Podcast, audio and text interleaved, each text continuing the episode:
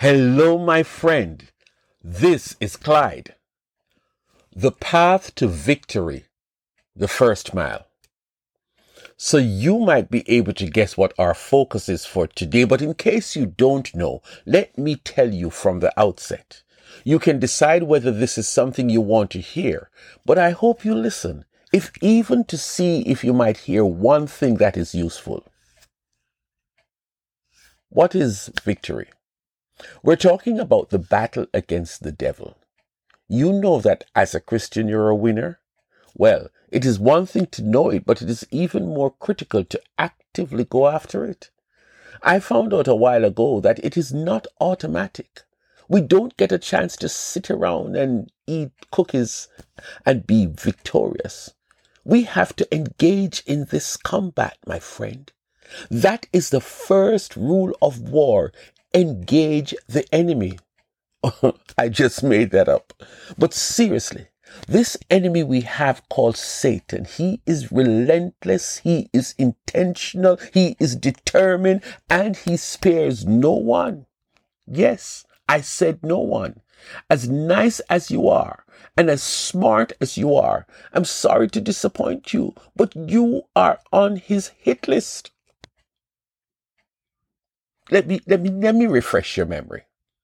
Be alert and of sober mind. Your enemy, the devil, prowls around like a roaring lion looking for someone to devour.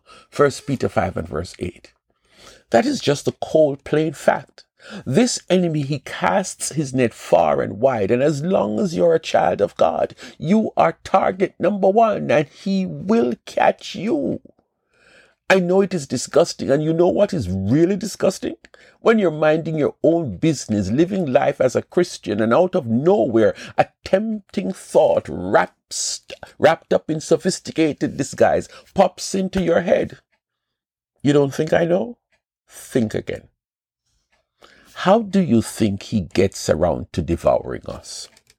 The lion understands his prey, and so when he roars, it is meant to scare you and make you freeze up, and then he pounces on you.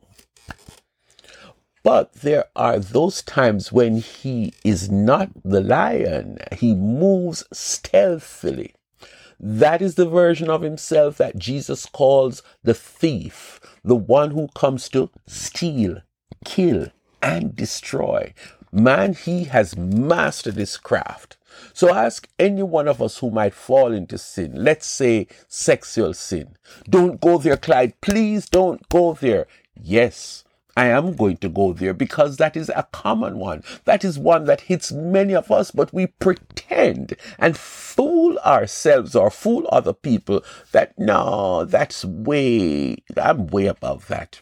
Anyway, I'm not going to waste time defending this example. Satan does not typically come at you and tell you it is time to lust. You think he's stupid like that?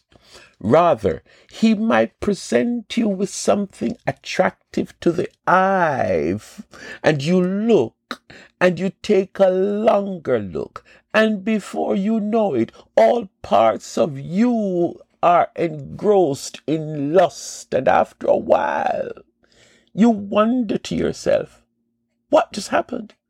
Seriously, for real. He is the master of tricks, disguise, subtlety, and deception. Mm-mm-mm. Or let me choose a less embarrassing one like gossip. Which Christian you know gets up one morning and while they're having their first cup of coffee, they say, Today I am going to gossip. Gossip is the first order of social media, and I'm going to engage in that pleasure. No one does that.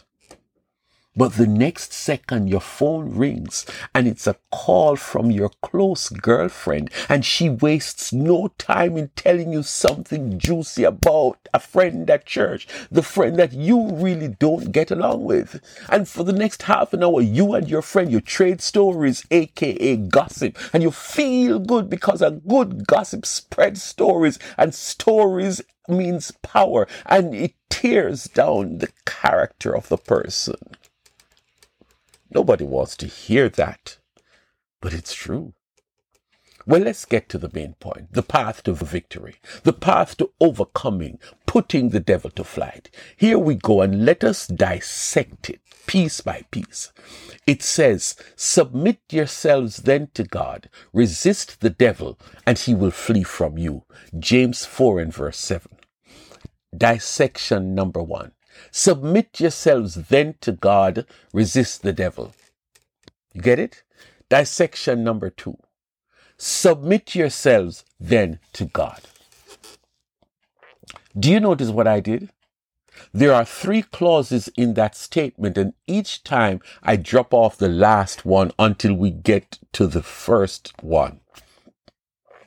The path to victory, my friend, begins with submitting yourself to God. I don't want to preach today, but let me say this. You want to win the battle? The absolute the first thing you must do is submit yourself to God. Submitting yourself to God is an active effort. It is not good enough that you go to church weekly, but in your personal life, are you submitting to God? To submit to God is to acknowledge that God is the only one who can empower me, equip me to win the battle. He is a source of power. One of the things he wants us to do is, is found in Psalm 119 verse 11. I have hidden your word in my heart that I might not sin against you. I couldn't have said it better. And we do that by fully immersing ourselves in the Bible. Read it daily. Study what it says. Deposit it in your heart. My friend, it works. Ask Jesus about his temptation in Luke 4. Well, you don't need to ask him literally, but read it for yourself.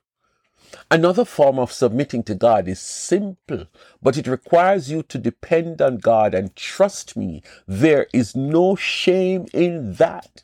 In fact, it is super wise to depend on God since He knows everything. The scripture I'm thinking about, it is compelling. It is useful for self-talk. It is admitting to yourself that I get my power from nowhere else, no one else but God and it comes when I trust Him. Here's what it says. I can do all things through him who gives me strength. Philippians 4 and verse 13. The path to victory is found when we are fully engaged and invest in our relationship with God. When we learn to submit to God. It is your winning strategy.